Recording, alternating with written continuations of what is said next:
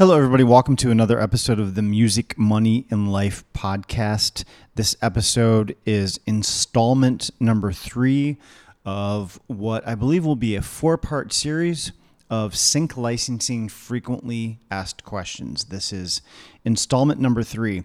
Um, before we jump into today's podcast, if you'd like to get an absolutely totally free, no strings attached, four hour audio video course all about how to make money in sync licensing, visit my website, which is HTLYM. That's HTLYM as in how to license your music premium.com. HTLYMpremium.com. If you go to that website, scroll down about halfway down on the page, there's a link. It'll take you to a page where you can sign up again for a completely free course. It's four hours all about how to break into sync licensing and how to make money licensing your music in TV, films, and ads. Okay, in today's episode, in the first segment, I'm speaking with John Anderson from the, the music publishing company Honeypot out of LA. And I'm asking John and speaking with him about how to break into sync licensing. And John speaks to the importance of developing a following and the importance of being really established up front prior to breaking into music licensing. This is what John had to say. There's a lot of music out there, and there's a lot of opportunities for licensing. But what advice do you have to artists that are that are trying to break into the world of sync and TV and film placement? In any it, sort of general advice you can give artists? Yeah, I mean, I prefer working with songwriters that write and record their own material. You know, basically, you know, self-contained acts. You know, I mean that mm-hmm. that's that's my my my you know happy zone right there. You know, I mean there are plenty of of, of, of writers that compose cues and do score.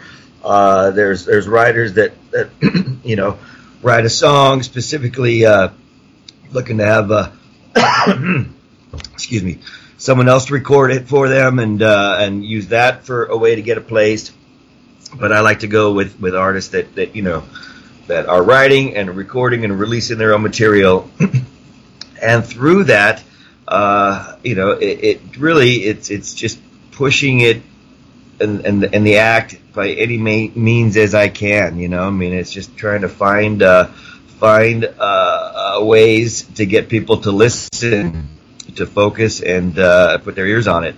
Um, you know, I, I, typically when I'm talking to, to artists that are self-contained, you know, uh, you know, I stress that I think it's more important for them to focus on finding their own fan base and you know uh, establishing themselves as you know viable touring and recording artists. Mm-hmm. And you know, and then once that happens, I feel like it's easier for the industry to sort of find you yeah. and for you to have leverage when you're dealing with the industry.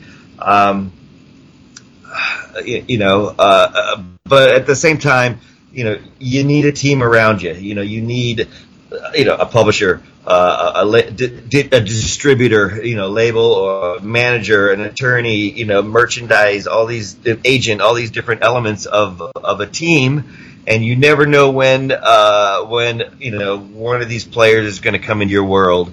Uh, and you know you always should should pursue those opportunities and explore those those areas together. See if there's uh, something there. You know.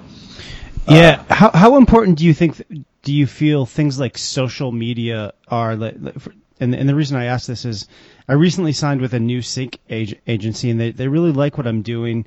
And I have sort of a whole new batch of songs that, that I've been shopping over the last few months. And so I signed a few songs with this particular agency and they're kind of emailing back and forth, and they're like, we, you know, we love what you do, but we want to talk about your social media. We want to outline an actual plan for really building your social media following. And it was really, really the first time I, have heard that from a publisher or a sync agency. Yeah. Is that something that you are you finding that's more and more important that, that you not just write great songs and, and tour to support them, but that you have sort of a, an established following online? Well, it does not hurt, you know. Yeah. I mean, I, I, wouldn't say that that's the, the ultimate, you know, decision making element that that's there. You know, the music is the music, and you know, if you can license and work within someone's budget, that should be the uh, the highest priority. You know, but that said, you know, people oftentimes, you know, if they're looking for, you know, uh, a song that that is, uh, you know, something that's buzzing, that that is. They're looking for a cool group that maybe hasn't broke yet, that will be uh, making some noise in the next few months to potentially tie to an advertising campaign. Uh, you know, numbers are important. They know they want to see that, uh, that there, there's, there's, a fan base and people are reacting to it, and uh, uh, you know that does mean mean something. Which kind of goes back to the point where I say, you know, truly focus on your your your your your following, you know, your fan base, because those are the people that uh, that are going to carry you through. You know. Okay, in the next uh, segment, I'm speaking with independent TV film composer Ed Hartman, and I'm asking Ed about using sites like Taxi to break into music licensing. Again, this is something I've gotten a lot of questions about over the years whether or not I think using sites like Taxi is a good idea. Is it a good investment? Is it worth the money? And I've spoken with a lot of different composers about Taxi, and different composers have had different experiences and different perspectives. But this is what Ed Hartman had to say about using sites like Taxi. Let's, you know, you brought up an, an, an, interesting topic, which is I get a lot of questions about taxi, and I don't, I'm reluctant to sort of give people advice one way or the other. I actually was a member of taxi for a year, quite a few years ago, like seven or eight years ago, and didn't really have much success through them. But it sounds like you, you did. Were, were the, was ta- so you signed up with Taxi and they got you in a music library that placed your music in the blind side. Is that is that how it worked? I'm not. I don't think the blind side came through that. That was through activity outside of that. But okay. um, I did. I have a, a lot of music in libraries as a result of that. Some major okay. libraries that I recommend. Nowadays, there's other resources out there. You don't have to go through companies like Taxi to get to libraries. There are plenty of resources that you can find them. Whether it's better or not, I you know it just depends on the library. Some libraries prefer to go through companies like that because they want to throttle down the submissions. Yeah. On the other hand, uh, there's plenty of them that I contact a regular basis, and they're like, "Hey, yeah, sure, why not?" And there's other companies that do this too. Sure. What I my boilerplate answer to taxi, and I, again, I'm a big believer in them as a, as a company. I think they're very well run. I think ethically, it's probably one of the best companies I've ever found, and and they have a guarantee. I mean, if you really can't get anything out of it, you know, you can talk to the owner and and he'll work it out. He'll refund your money. So, uh, I mean, he's a tremendous guy. Uh, who does it, Michael, who runs that that that company. And I've gotten to know him personally, and I think that's the the real rule of it is that the more you get to know people personally, whether it's with a library or a company like this, the more you're going to get out of it. Sure. Uh, most people, I think, go through life as a fly on the wall. They sit on the side and they watch. The people that are successful, like yourself, are the people that create universes around them, and people come to them for information and you become a resource. You become, you know, much more uh, in demand uh, yourself.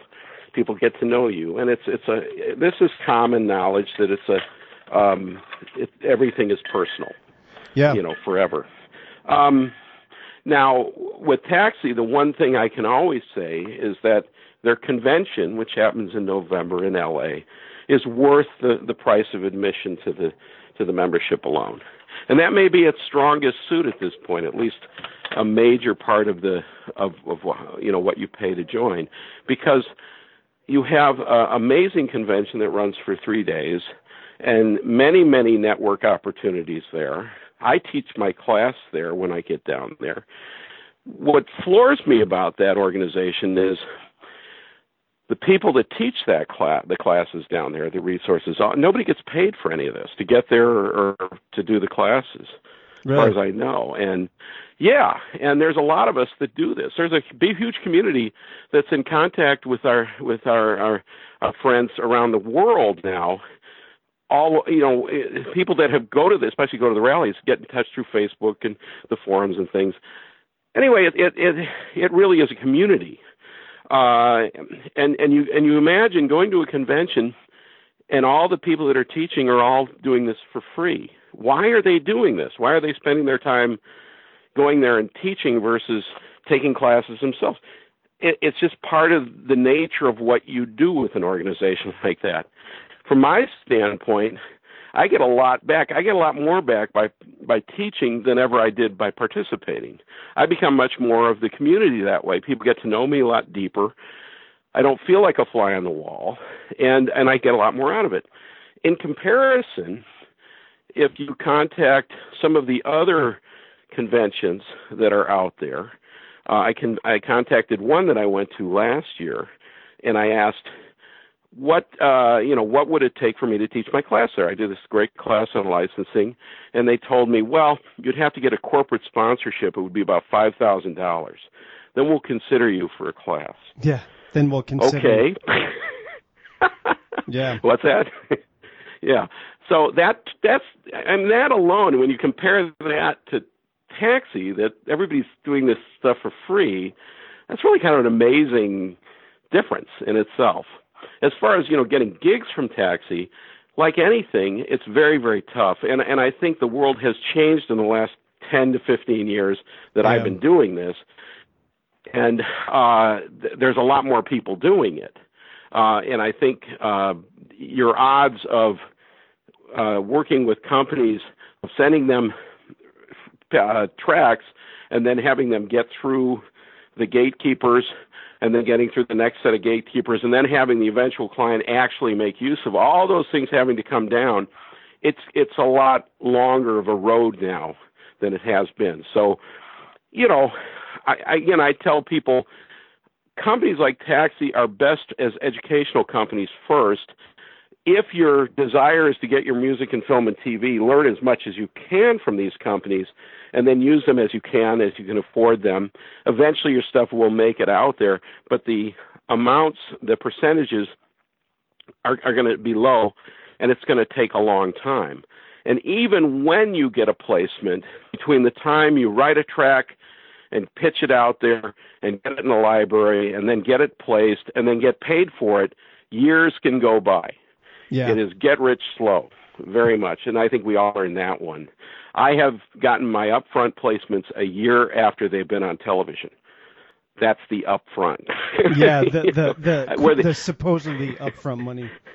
Yeah. Right, and I understand why because the the the library gets paid after they they're not going to get paid until a few months, at least two to three months after the music's on the program often, and then it may miss uh, semi-yearly payment to their composers, and by then it can easily be nine to twelve months on there.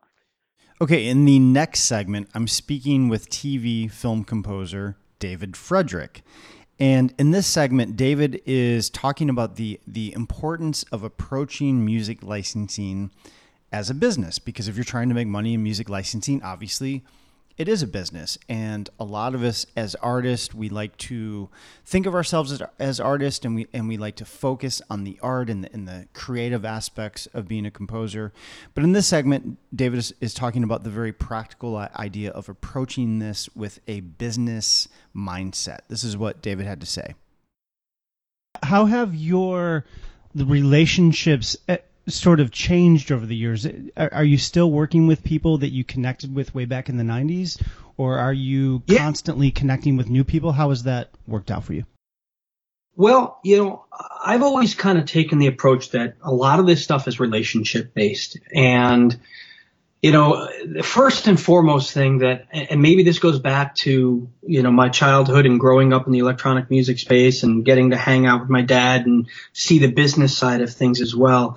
For me, I've always, you know, looked at it, uh, you know, kind of a Dr. Jekyll, Mr. Hyde kind of thing. You know, in one sense, uh, yes, I'd like to consider myself an artist. I compose music and I compose music in various styles for various digital mediums.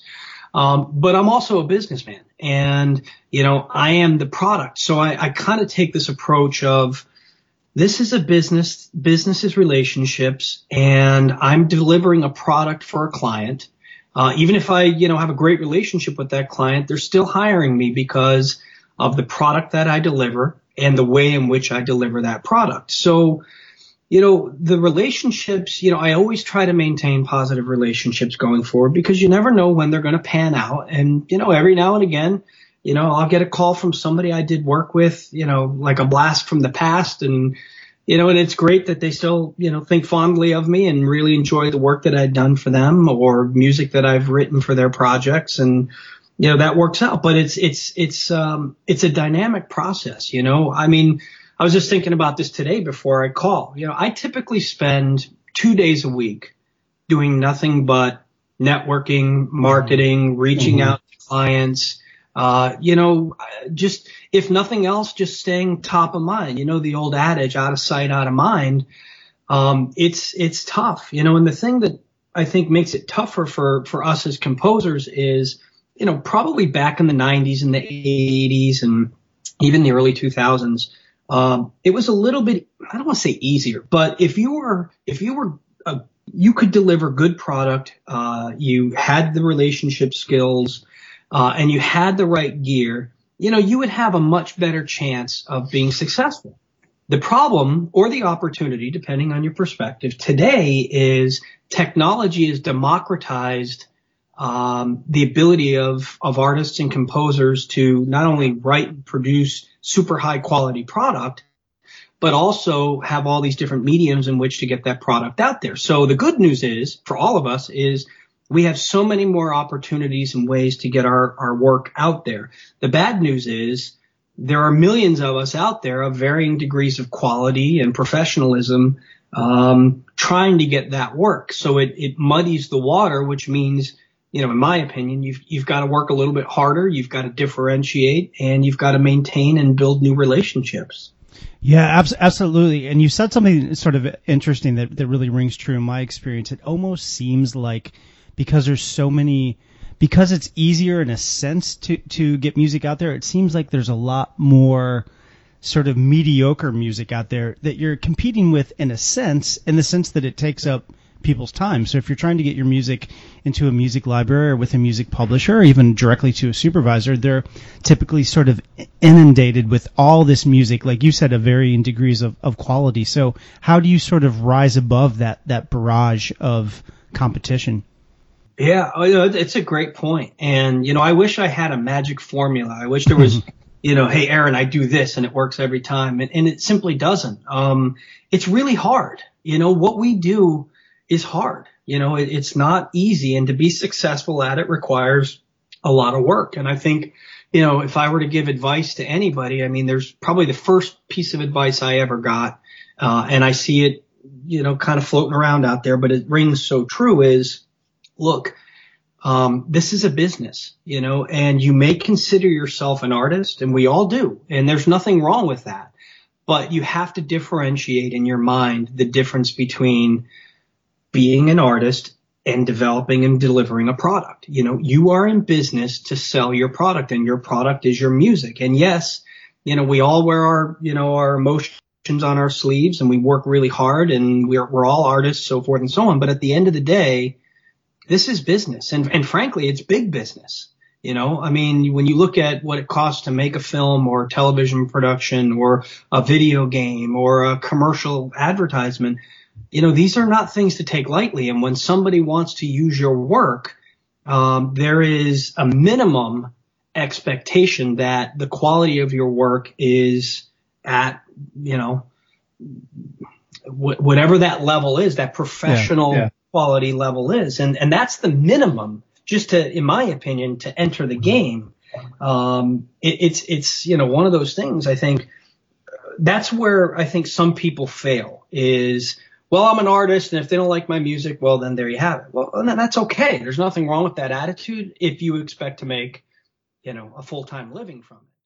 Okay, in the next segment, I'm speaking with David Hyman, who's a music uh, supervisor based in Canada with a company called Supergroup. And in this segment, I'm asking David how to get the attention of music supervisors, how artists and composers can get on someone like David's radar. This is what David had to say about that. Okay, I mean this all makes total sense to me, and I'm sure that people listening to this, like like it, I understand what you're saying. But what like what can artists do? Let's say you're an artist and you're you're in Nebraska and you have an album Mhm. that you've worked really hard on. You have some ma- um, Yeah. ama- amazing songs because we all know there's so much amazing music out there. But for whatever reason, Totally. there's no momentum. There's no sort of trajectory that that's tangible. What can artists do to sort of get to that next level where they're on someone like like your radar? Um, I, I think, you know, uh, my radar's a small portion of what's out there. And of course, Sure. Canada's in this 150th year right now, where many of my briefs, to be honest, during the 2017 years include a Canadian band. Okay. That's going to change. And it's going to open up all sorts of music to us, um, where I've been before and love being for, you know, independent films, but hopefully advertising market will open up to Americans and, and um, UK artists, Finnish artists, Swedish artists and such. Um, we are really a global society here in Canada, so it doesn't matter where you're from. Um, I love being able to tap into a scene like Nebraska. Like Nebraska, if you're listening, bring it on, baby. Um, I, I tapped into Iowa scene last year and it was amazing. Maximum Ames record and Christopher the Conquered.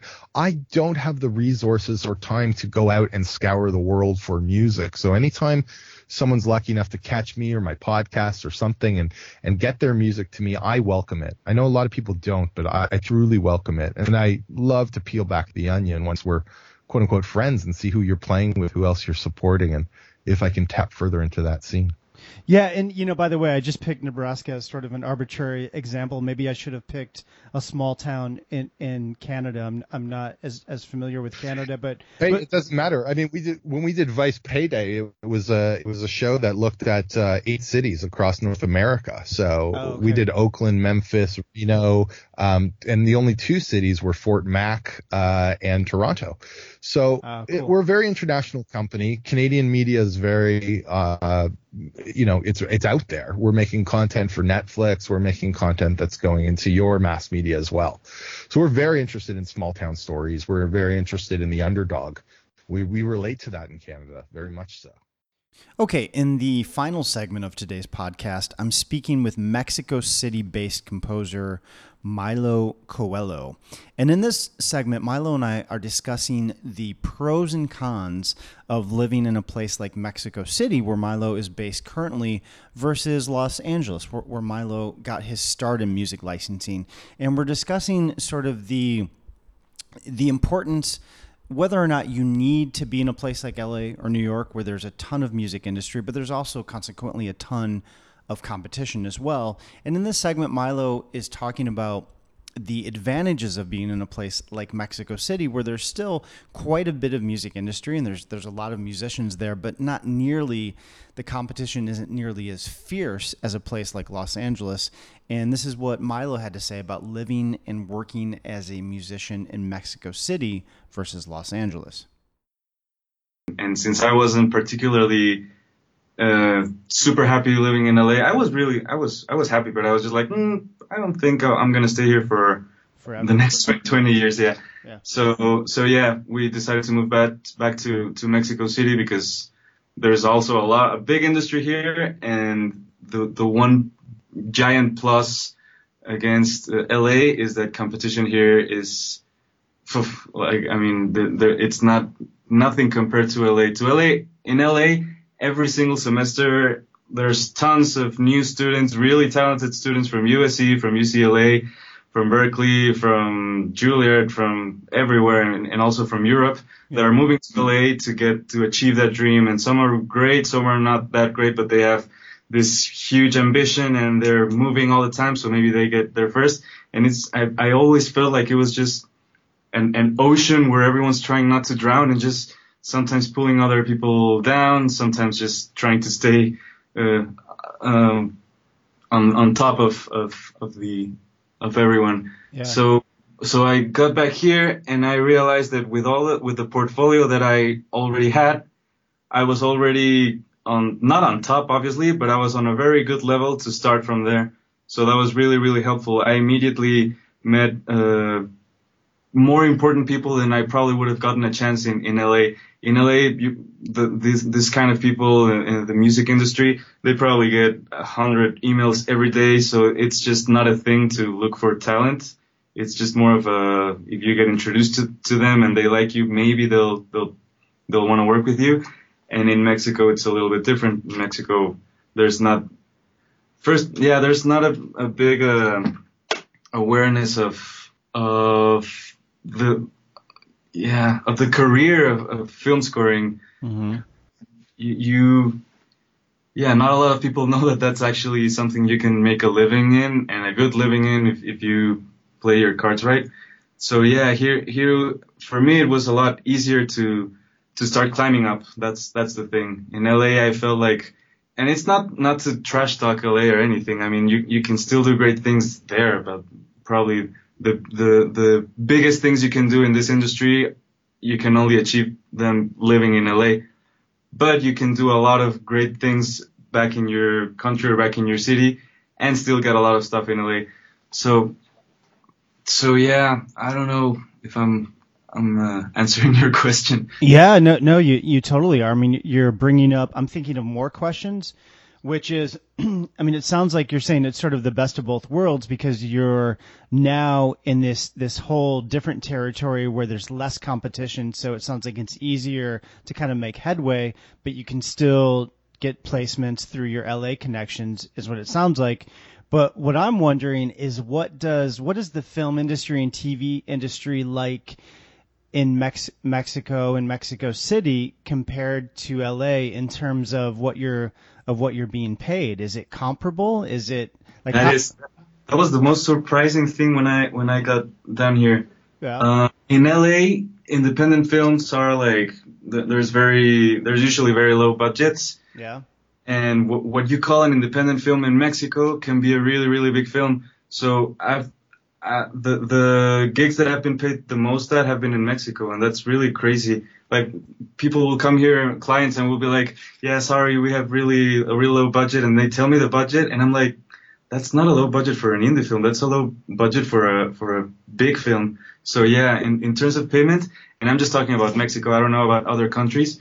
There's not a lot of, of films, obviously, compared to LA or compared to Bollywood or China. I mean, their their industries are massive here it's re- it's growing a lot, but it's not as big as it is in, in LA. So if you do the, the like the proportion of how many films per year are in LA against how many composers are, there are in LA, and in Mexico how many films per year as uh, compared to how many composers there are, it's sort of the same. But still, in, in, in Mexico, it's easier to make a lot of more independent films, especially if you have a, a, a resume and, and you have experience doing it, because most composers in in Mexico they they've done a couple of films at, at the most and it, it's not something they dedicate their lives to. It's just something that oh yeah my friend's a filmmaker and since I have a band and we're successful or since I'm a musician and I play guitar he asked me to do, to write the music. It's more that mindset. In LA the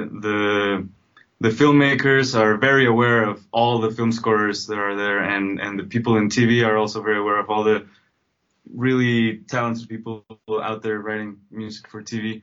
So yeah, that's that's I think how, how it compares.